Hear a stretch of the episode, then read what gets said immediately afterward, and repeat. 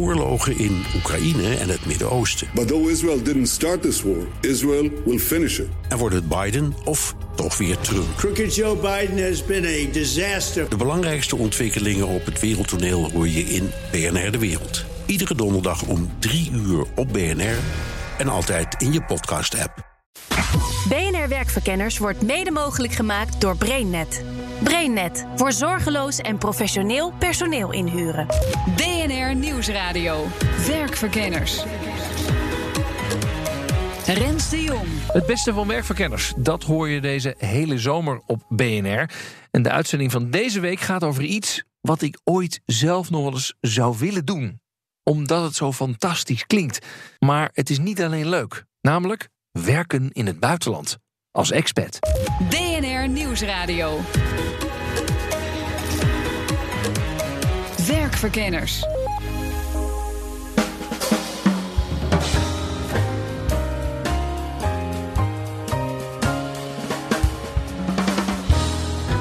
Werken in het buitenland. Het klinkt voor velen als een droom. Mooi salaris, huis, auto van de zaak. En uit Amerikaans onderzoek blijkt dat buitenlandervaring leidt tot meer zelfkennis en beter zelfbeeld. En niet geheel onbelangrijk, het is van grote waarde voor je carrière. Maar wat houdt het nou precies in, dat wonen en werken in het buitenland? Welke opofferingen moet je maken? Wat zijn de grote valkuilen? Op die vragen proberen we een antwoord te krijgen in deze aflevering van B N R Werkverkenners. Mijn naam is Rens de Jong. Fijn dat je luistert. In deze aflevering volgen we een expat-paar dat na acht jaar buitenland teruggekeerd is naar Nederland. Zij zijn de leidraad van dit verhaal. Het is fantastisch leuk aan het begin, want alles is een avontuur. Je gaat een brood kopen bij de winkel en dan probeer je dat in het Hongaars te zeggen. En dan, ja, al, alles is spannend. Ik ben Steven Flapper. Uh, het bedrijf waar ik uh, destijds verwerkte was voor Tata Steel. Ja, mijn naam is Elja Do. We zijn in januari tweeduizend zeven naar Hongarije vertrokken. Uh, daar hebben we ongeveer tweeënhalf jaar gewoond. En toen zijn we met het idee van, nou, na tweeënhalf jaar gaan we terug naar Nederland. Toen uh, werd het toch niet Nederland, maar werd het Chicago. Uh, dus toen hebben we daar nog drie jaar gewoond. He, je, op een gegeven moment moet je ook, uh, wil je met de schoolseizoenen uh, mee, zeg maar. Um, en ook daarna zouden we teruggaan naar Nederland. En dat werd toen Turkije. En toen hebben we nog uh, twee jaar in Istanbul gewoond. En uh, toen hebben we op een gegeven moment wel bewust zelf besloten dat we terug wilden naar Nederland. En zo uh, zijn we een jaar of acht onderweg geweest. Maar eerst even beginnen bij het begin. Want hoe kom je dan tot het besluit om een buitenlandavontuur aan te gaan? Denk je dan aan geld of juist aan carrière-mogelijkheden? Nou, we hadden eerder al een keer een mogelijkheid. Dus we hadden de hele discussie van, ja, hoe, hoe gaan we dat dan doen naar het buitenland? Als het voor mijn baan is, wat gaat El dan doen? Dus, uh, dus daar hadden we een klein beetje ervaring mee. Ja, en verder gaan verdiepen in wat kun je daar? Uh, uh, kan je allebei werken? Hoe zit het met een visum? Uh, uh, nou, hoe is ook je Je persoonlijke situatie. We hadden toen net een baby van een paar maanden oud. Dus nou, dan past het ook wat beter dan uh, enkele jaren daarvoor, dat we allebei gewoon fulltime uh, werkten. Ja, ik vond het ook best lastig. Het kwam wel zo uit dat we... Ik was een paar maanden of zo weer aan het werk sinds we onze oudste hadden gekregen. Dat was best wel, uh, best wel heftig. Zo'n, uh, zo'n drukke baan en dan zo'n baby die je op moet halen van de crash en zo. Um, en ik was ook wel een beetje toe aan iets anders. Dus dat, uh, dat, was, dat, dat scheelde een hoop. Uh, de financiën waren natuurlijk wel een dingetje. Dus we hebben echt eindeloos zitten doorrekenen ja, wat onze voorwaarden waren. En we hebben ook met heel veel mensen die het al deden hebben gesproken. Om te horen uh, welke dingen zij onderhandeld hadden. Want het financiële plaatje was natuurlijk wel heel belangrijk daarbij. Als, als ik stop met mijn baan. Als je uitgaat van één salaris, dan zijn er echt nog wel financiële voordelen aan. Maar Elja die verdiende meer dan de helft van ons inkomen. Dus er viel eerst veel meer dan de helft weg. En dat moesten we dan weer goed maken met nou ja, het huis en de auto die dan door het bedrijf werden betaald. Maar ik denk, ja, ik, ik vergelijk het een beetje met als je op een gegeven moment gaat denken aan uh, wil je kinderen of niet. Dan is er heel vaak een periode waarin je allerlei redenen verzint waarom je er nog niet aan toe bent of waarom het niet kan. En op een gegeven moment, en dat was ook zo met Hongarije, hadden we gewoon zoiets van oké, okay, we gaan het avontuur aan. En ja, en dan, ja, dan heeft dat impact op je financiën, maar dan, dan kom je daar wel overheen. De keuze om te gaan is één, maar of je dan ook meteen een idee hebt hoe het is om te wonen en werken in het buitenland? Nee, dat wisten we eigenlijk niet. Daar wisten we gewoon niks van. Nee, en eigenlijk uh, is dat voor ieder land zo. Zelfs landen waarvan je denkt dat je het weet, zoals Amerika. Je hebt altijd enorme uh, cultuurschok. En dat is een officieel uh, fenomeen. En eigenlijk weet je, je weet gewoon eigenlijk van geen enkel land. Je hebt, je hebt gewoon eigenlijk geen idee. Nooit. Dat kan ook niet, want je hebt er nooit gewoond. Ja, het klinkt romantisch. Gewoon je koffers pakken en gaan. Voor Stefan en Elja werkte het. Maar voor velen is het een recipe for disaster. Lichtzinnigheid, zo noemt Shader Franklin Pinto het. Hij is managing director van het K I T Intercultural Professionals. En zijn bedrijf traint en adviseert expats. En de grootste valkuil is die lichtzinnigheid. Dus van, we komen er wel uit. Uh, wij als Nederlanders zijn wel uh, bereisd. Uh, wij weten veel over andere culturen. We spreken toch Engels en dat kom, daar komen we al, overal wel mee weg. Uh, maar het zit hem vaak in dat onbewuste deel. Uh, en dus het is uh, raadzaam om je voor te bereiden. Zodat je eigenlijk, wanneer je daar aankomt, eigenlijk meteen aan de slag kan en zo effectief mogelijk kan zijn. Mm-hmm. Uh, feedback van een van onze deelnemers was bijvoorbeeld, nou, door die sessie heb ik eigenlijk een half jaar voorsprong ten opzichte van collega's die, die zich niet hebben voorbereid, omdat ik al bepaalde signalen kan interpreteren. Mm. He, dus ik kan bepaalde signalen, zowel non-verbaal als verbaal, maar ook bepaalde uh, beslissingen die genomen worden in een meeting, de dynamiek in een meeting, uh, die kan ik nu beter lezen dan, uh, dan daarvoor. Anders ging ik toch met mijn Nederlandse bril, wat ik gewend ben van een Nederlandse vergaderruimte, had ik dat toch ja. anders geïnterpreteerd. Dus voordat je je spullen in een grote container stopt en het vliegtuig pakt, is maar één ding echt belangrijk. Voorbereiden, voorbereiden en nog eens voorbereiden. En dan gaat het vooral om die zogeheten cultuurbril af te zetten. Shader legt uit hoe ze dat doen bij het K I T. Dat betekent uh, dat we het meestal wel opbouwen in een aantal uh, fases. En dat gaat, uh, we starten meestal met uh, hoe kijk je zelf tegen cultuur aan? Hè? Wat, wat betekent cultuur voor jou als, uh, als degene die uitgezonden wordt? Uh, hoe kijk je tegen de cultuur aan van het land of de regio waar je naartoe gaat? Uh, door welke bril kijk je dus eigenlijk zelf? Uh, en vaak zijn mensen zich daar niet van bewust. Uh, en dan heb je de gevleugelde uitspraken als, ja, maar mijn buurman is ook Marokkaans. En uh, daar, uh, he, dus ik weet wel wat van cultuurverschillen af. Maar dat is heel anders dan dat je in een land woont of gaat wonen. En dat je dan ook met anderstaligen, maar ook met mensen van een andere culturele achtergrond echt gaat werken en ja. samen iets gedaan moet krijgen. En jij, jij zegt dus, ik laat ze door een andere bril kijken waarvan ze niet eens weten dat ze hem op hebben. Ja, ja eigenlijk, eigenlijk, eigenlijk vaak wel, ja. Hoe doe je dat? Wat voor vragen stel je dan aan mensen? Nou, we gebruiken daar bijvoorbeeld foto's voor. Dus uh, foto's uh, waarbij uh, nou, bijvoorbeeld twee mannen hand in hand lopen in een land waarvan je zou zeggen, nou, daar is bijvoorbeeld het niet toegestaan om uh, affectie te tonen voor iemand van hetzelfde geslacht. Mm-hmm. Dat zijn dan ook nog eens een keer twee mannen in een uniform. En dan, wat zie je dan? Oh, ja. ja, en dan, ja, als ik die foto's zou zien in Amsterdam, zou ik zeggen, nou, dat was waarschijnlijk een stel, een homofiel stel. Uh, En, maar dat zal het vast niet zijn in dat land, want dat mag daar niet. Dus dan heb je allerlei beelden. En dan, maar er zit iets onder. Dus bijvoorbeeld zo'n, zo'n paar, dat zijn eigenlijk collega's, maar het zijn ook vrienden. Mm-hmm. En dat uiten ze doordat ze hand in hand met elkaar lopen. Maar dat betekent helemaal niet dat ze, dat het meer dan dat is. Ja. Dus uh, als je als, uh, uh, ja, als je daar in die regio bent en je gaat je anders gedragen, kan je wel eens in de problemen komen, omdat je denkt, nou, dit is hier normaal.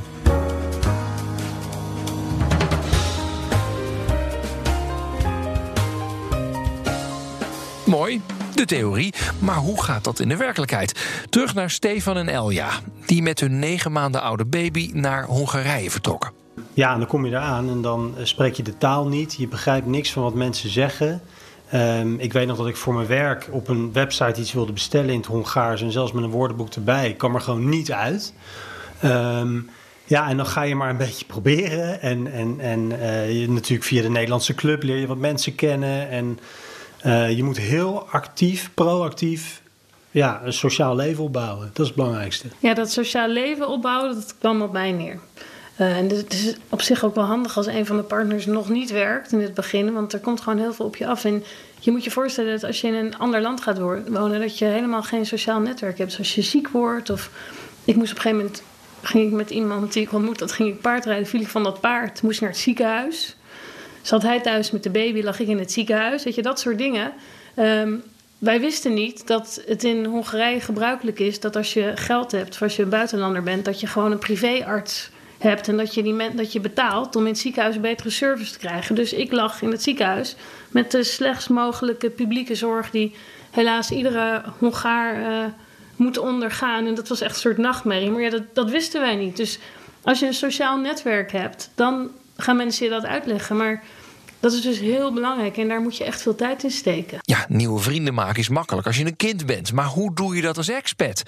Als je weet, deze mensen zie ik hoogstens een paar jaar. Uh, je zit er zelf dan voor drie jaar meestal.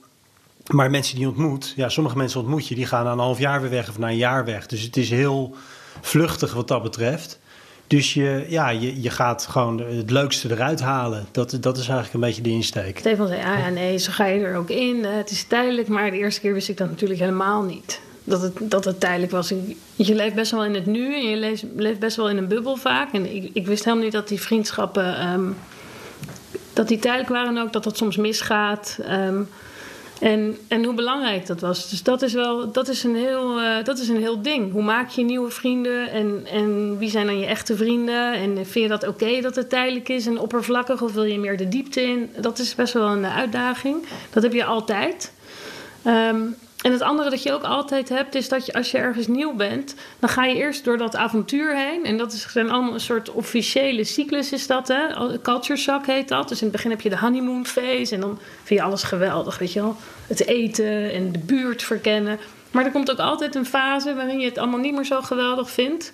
En waarin je dingen vervelend vindt en vreemd en geïrriteerd bent omdat, omdat je dingen niet kan vinden of omdat je eigenlijk een beetje niet, niet de kaas kan vinden die je gewend bent of wat het dan ook is. Of omdat je eenzaam bent.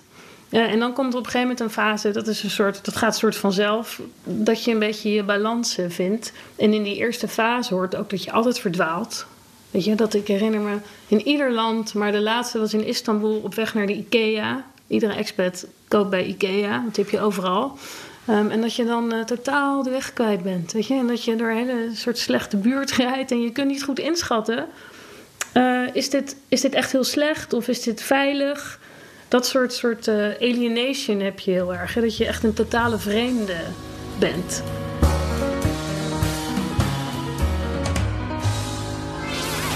B N R Nieuwsradio. B N R Werkverkenners.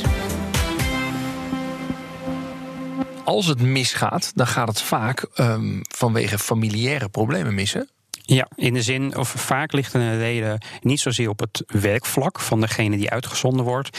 Maar is het toch omdat de partner, uh, en dat kan man of vrouw zijn, Uh, of de kinderen het niet naar hun zin hebben. Mm-hmm. En veel van de postings, buitenlandse postings, worden afgebroken op basis van dat uh, het gezin ze niet kan aarden. Ja, oké, okay, maar hoe zorg je ervoor dat dat dus niet gebeurt? Dat dat aarden wel lukt? Het managen van verwachtingen.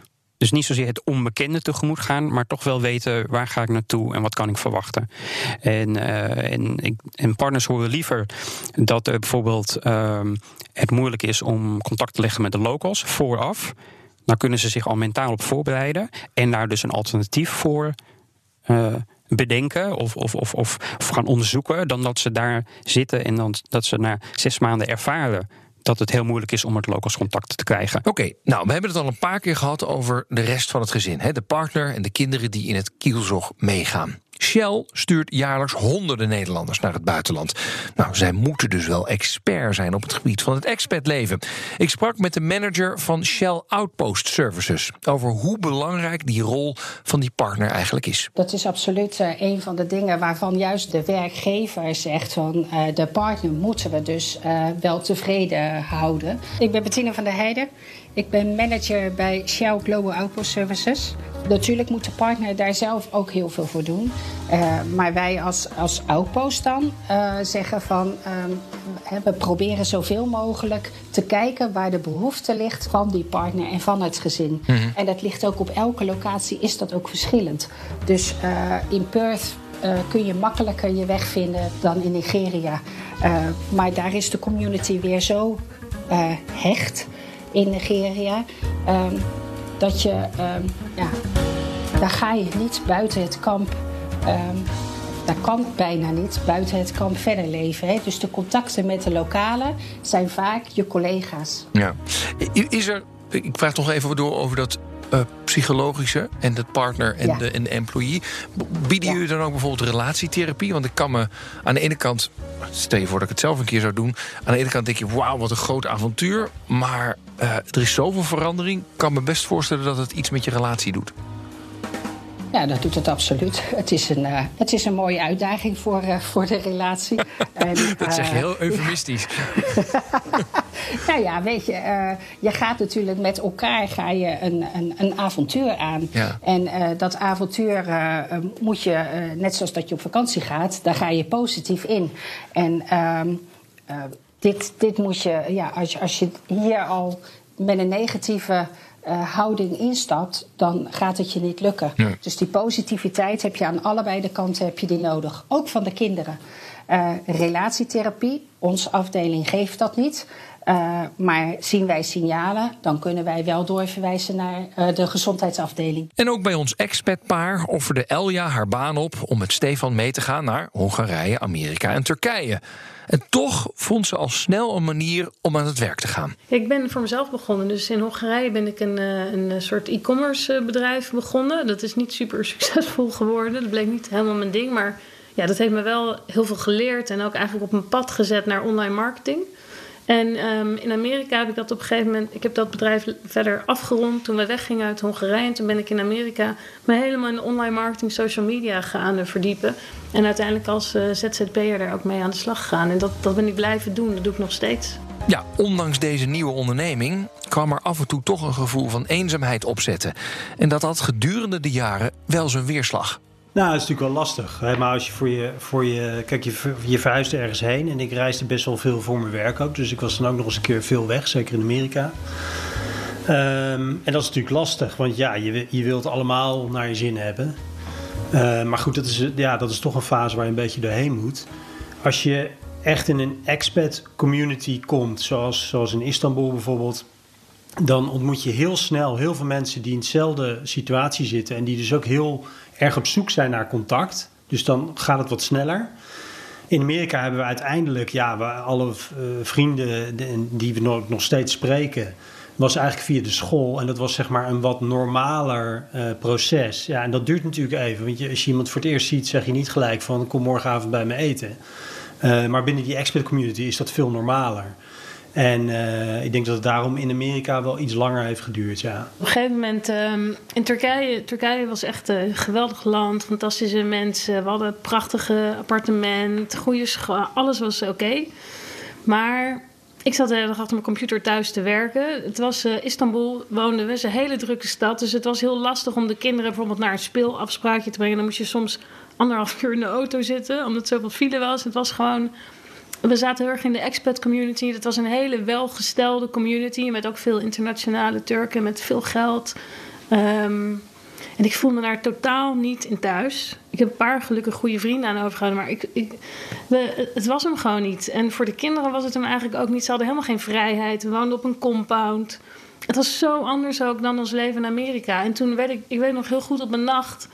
Ik weet niet, we lagen al heel lang in bed, maar ik, ik kon niet slapen. En op een gegeven moment merk ik dat Stefan ook nog wakker was. En toen zei ik tegen hem van... Uh, het wordt hem gewoon niet, schatje. Je bent hier gewoon niet gelukkig. En toen had hij dat eigenlijk ook. Dus toen hebben we besloten om... Uh, ook al was het niet goed voor zijn carrière...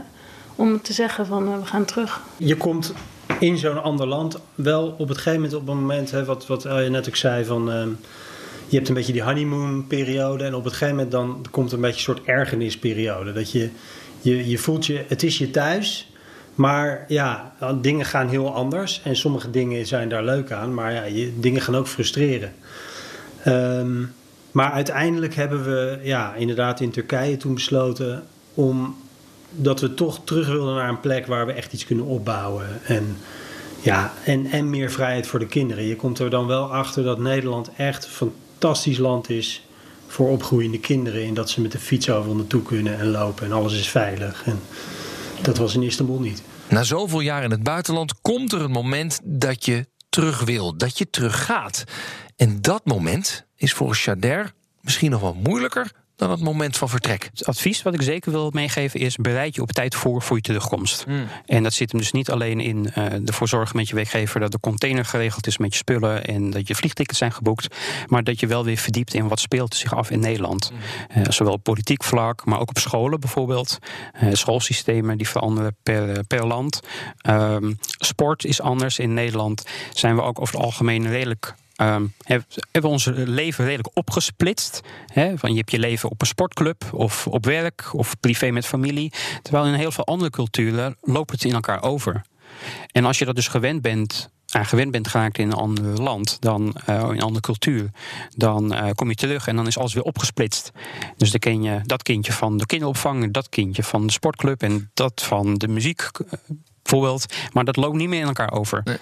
En dus dat is vaak even wennen. En ook bij Shell herkennen ze dat beeld, dat dat terugkeren veel moeilijker is dan weggaan.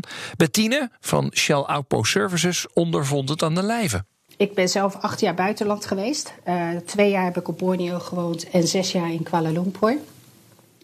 Uh, mijn man reisde heel veel. En uh, ik, daardoor werd ik steeds zelfstandiger. Uh, moest bepaalde beslissingen zelf nemen in het buitenland. Uh, mijn kind groeide daarop. Het uh, was tien jaar toen hij terugkwam. En toen waren we terug in Nederland. En toen reisde mijn man niet meer. Hij had een kantoorbaan. Ja. En ik had hem weer uh, van negen tot vijf gezellig thuis. Ja. Dat is een cultuurshock.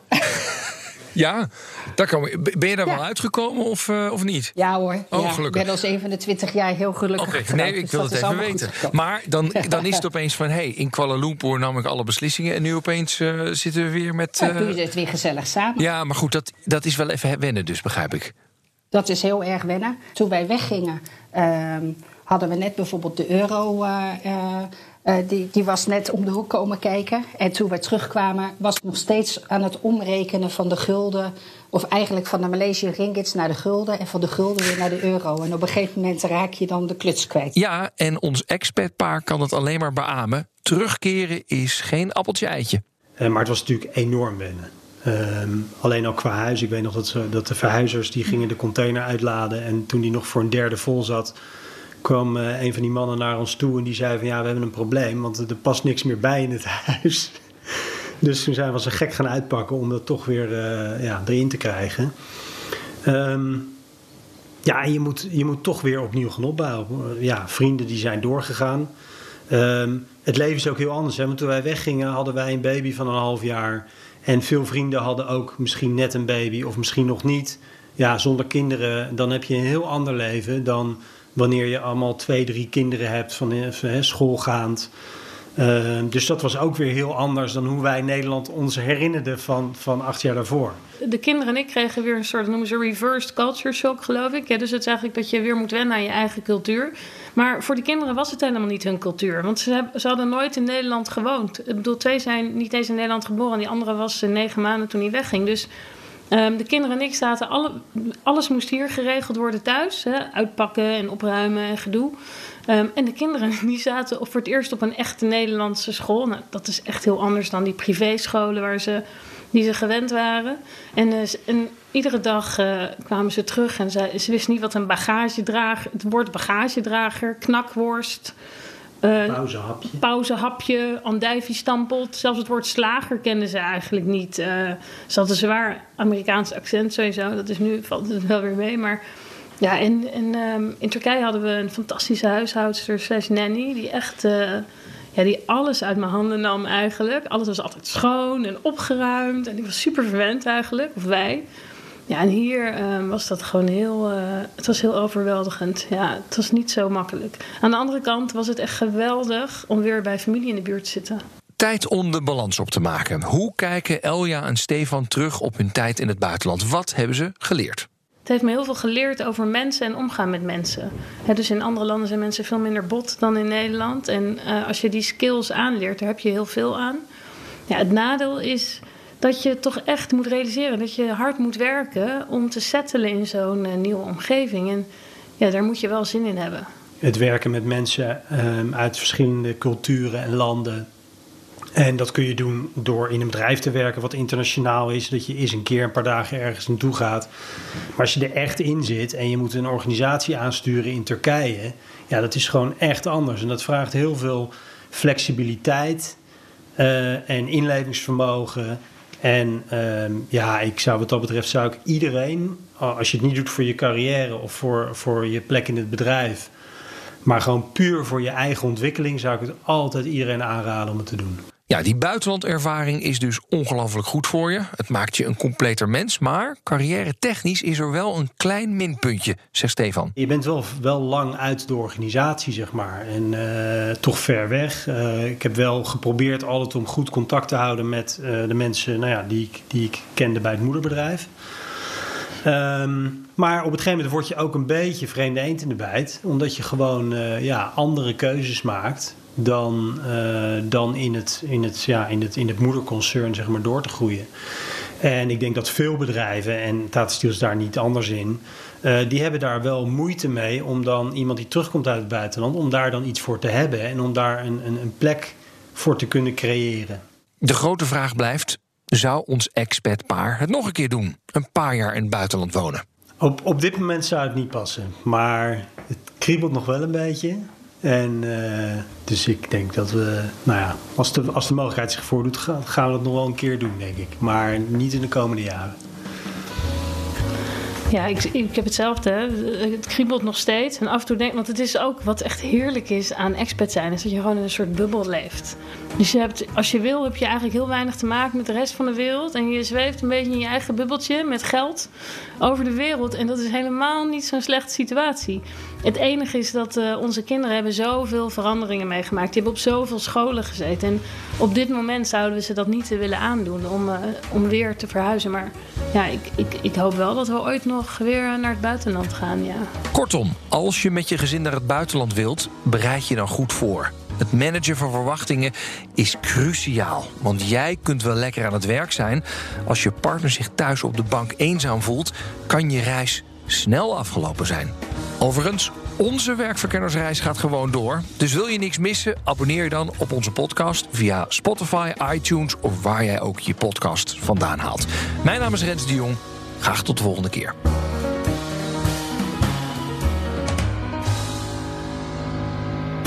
B N R Werkverkenners wordt mede mogelijk gemaakt door BrainNet.